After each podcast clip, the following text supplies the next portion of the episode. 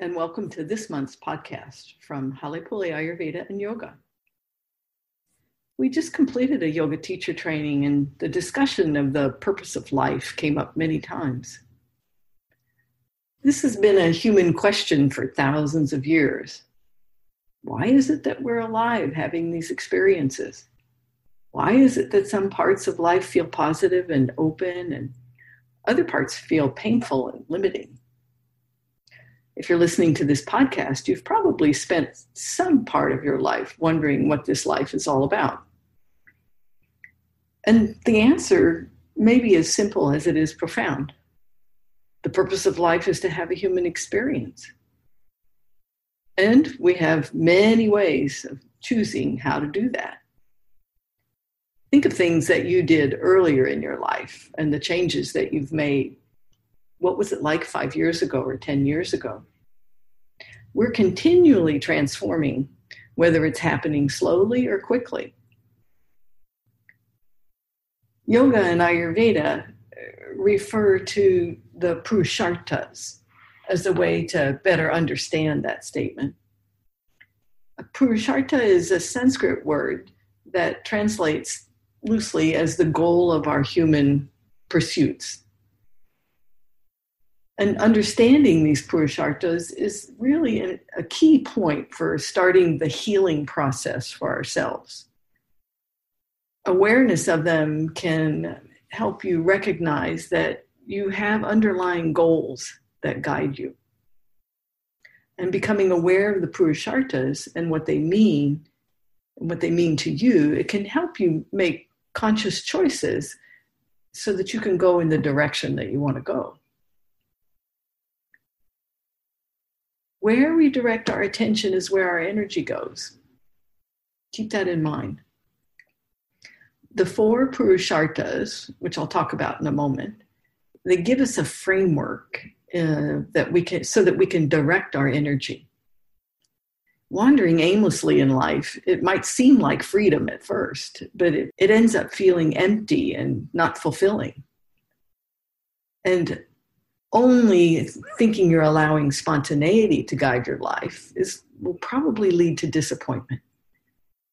You won't have finished what you set out to do.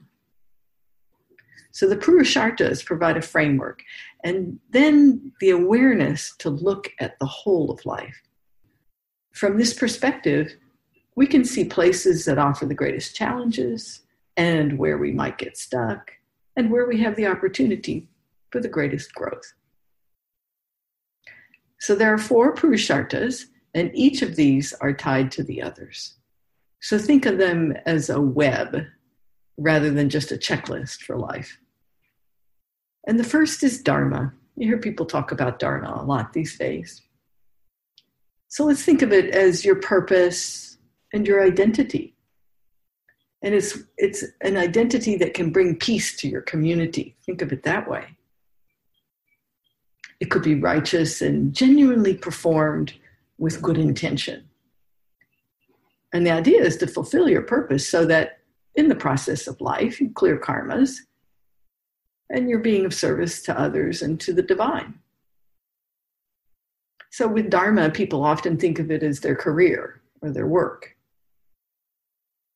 And in that area, it's really easy to get stuck living someone else's view of what they think that should be.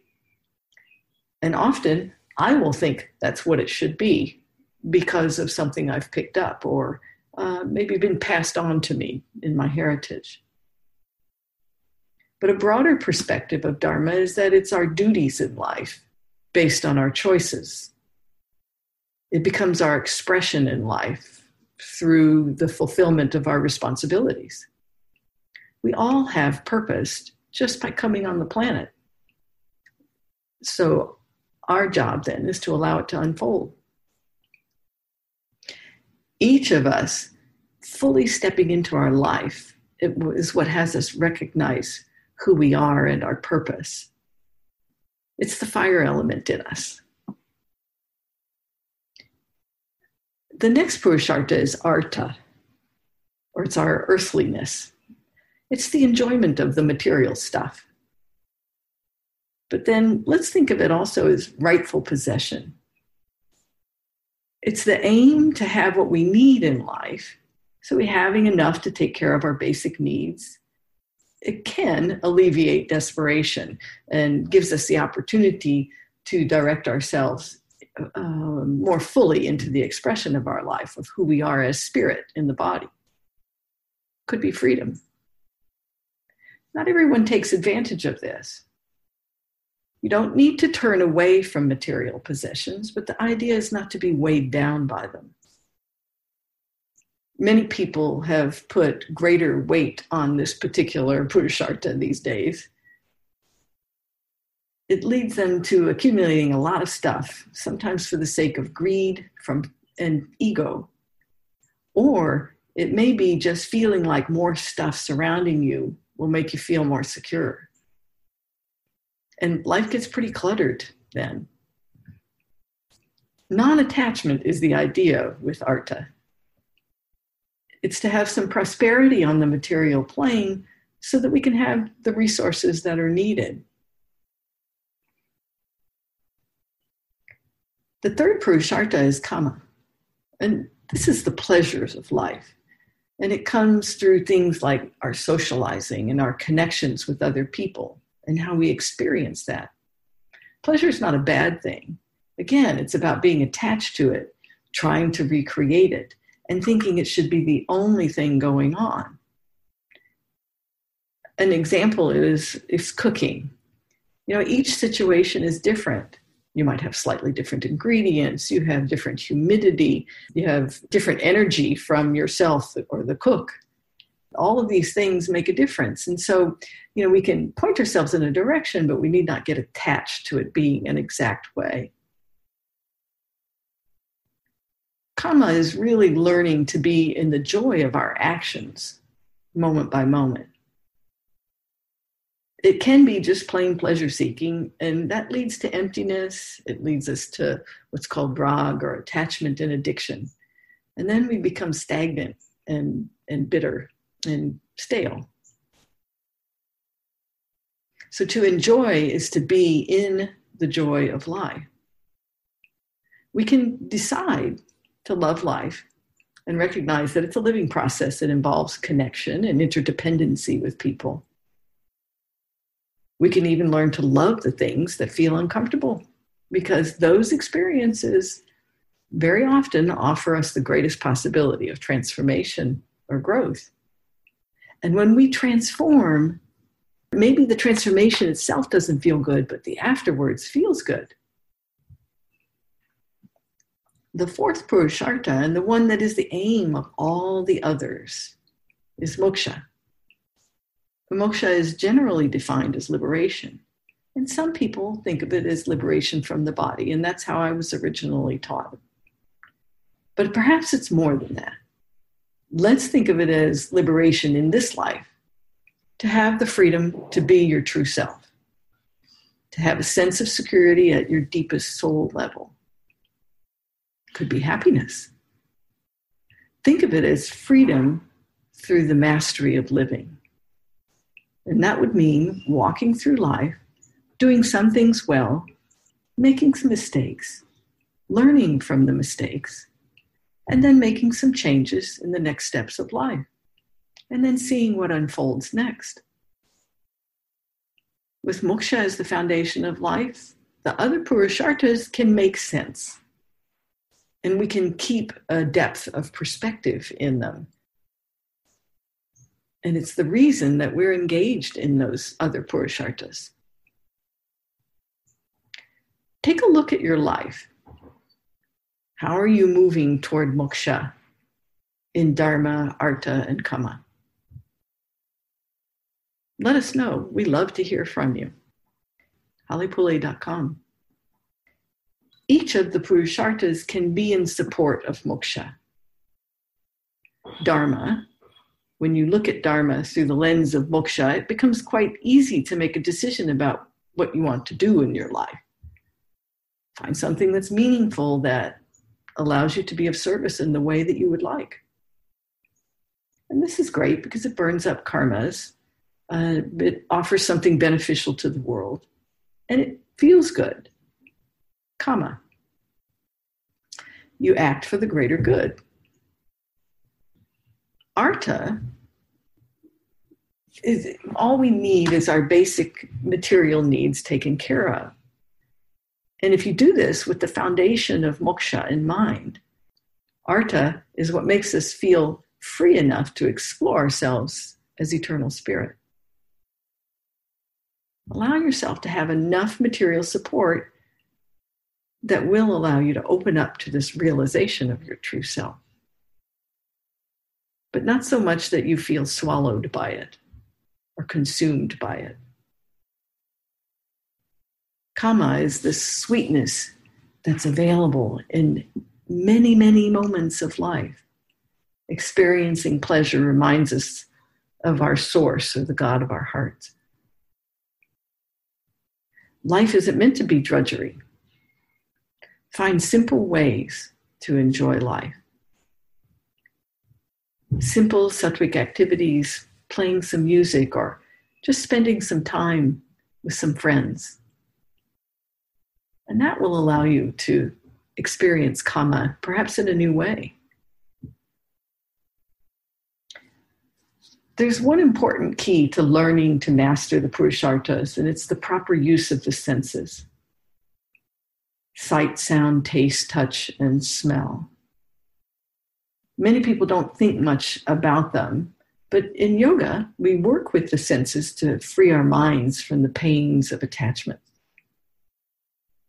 Using our senses with restraint translates as don't follow the urges of the mind. When you turn away from eating a big piece of cake or watching a violent television show, you move toward yourself and into the present moment. I'll be talking more about the senses in next month's episode. For now, start to notice how misusing your senses can draw you away from moksha. When not used properly, your senses will lead you to make all kinds of decisions that lead you to um, to be more attached to the body and to and to become attached to your mind. But when your senses are used with great discretion and they're engaged uh, along with your connection to your innermost self, then you can know some freedom that comes from being a spirit that's enjoying a human experience. Everything doesn't become a big deal. You know, i I had a great uh, message from my mother after she passed, which was don't sweat the small stuff. A few thoughts about goals. Our culture teaches us to look outward for signs of success. We're told to set goals and use our self will to reach them. And this is a kind of bulldozer approach, and it might hurt us and sometimes others in the process. Dharma, Artha, and Kama can all be approached like this, but that kind of approach is not going to lead to moksha. So use techniques that are appropriate to your constitution and your current state of balance that feel right to you to support you to keep moksha in mind as the foundation of living.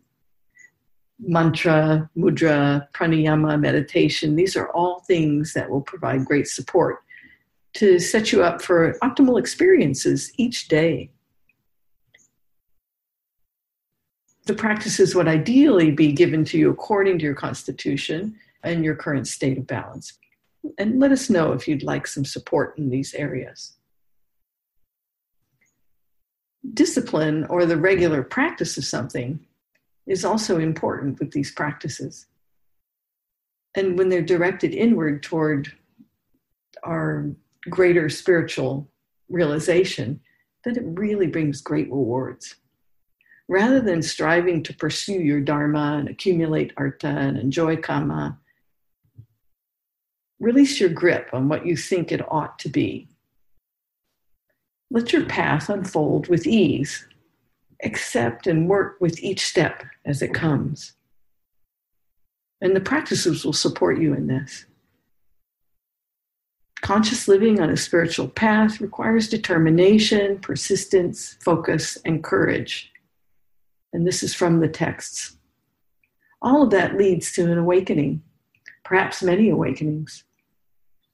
And this is what moksha is about. It's not the finish line, it's a way of living in the flow of life and experiencing the freedom you're meant to enjoy. We love to hear from you, so send us your thoughts and questions, and we will respond. Thanks for listening. As a reminder, we offer trainings and consultations that can guide you along your journey to health. If you're ready to take the next step, visit halepule.com. That's H A L E P U L E For daily inspiration and to learn more about what we do, follow us on Instagram and Facebook.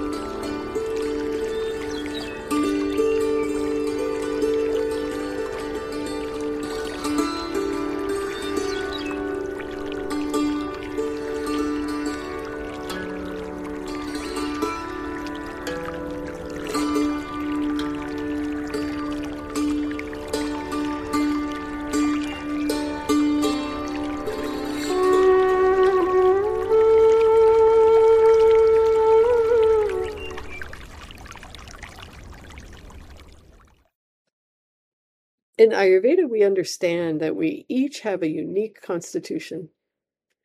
Halepule's tridoshic approach is ideal for families and supports multiple constitutions.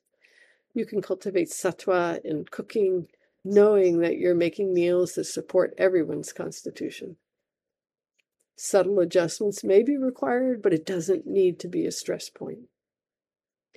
To learn our tridoshic approach to create nourishing meals, Join Simple Ayurvedic Cooking with Halepule. The recipes are easy, delicious, and will leave you feeling energized. And the link to join is in our show notes.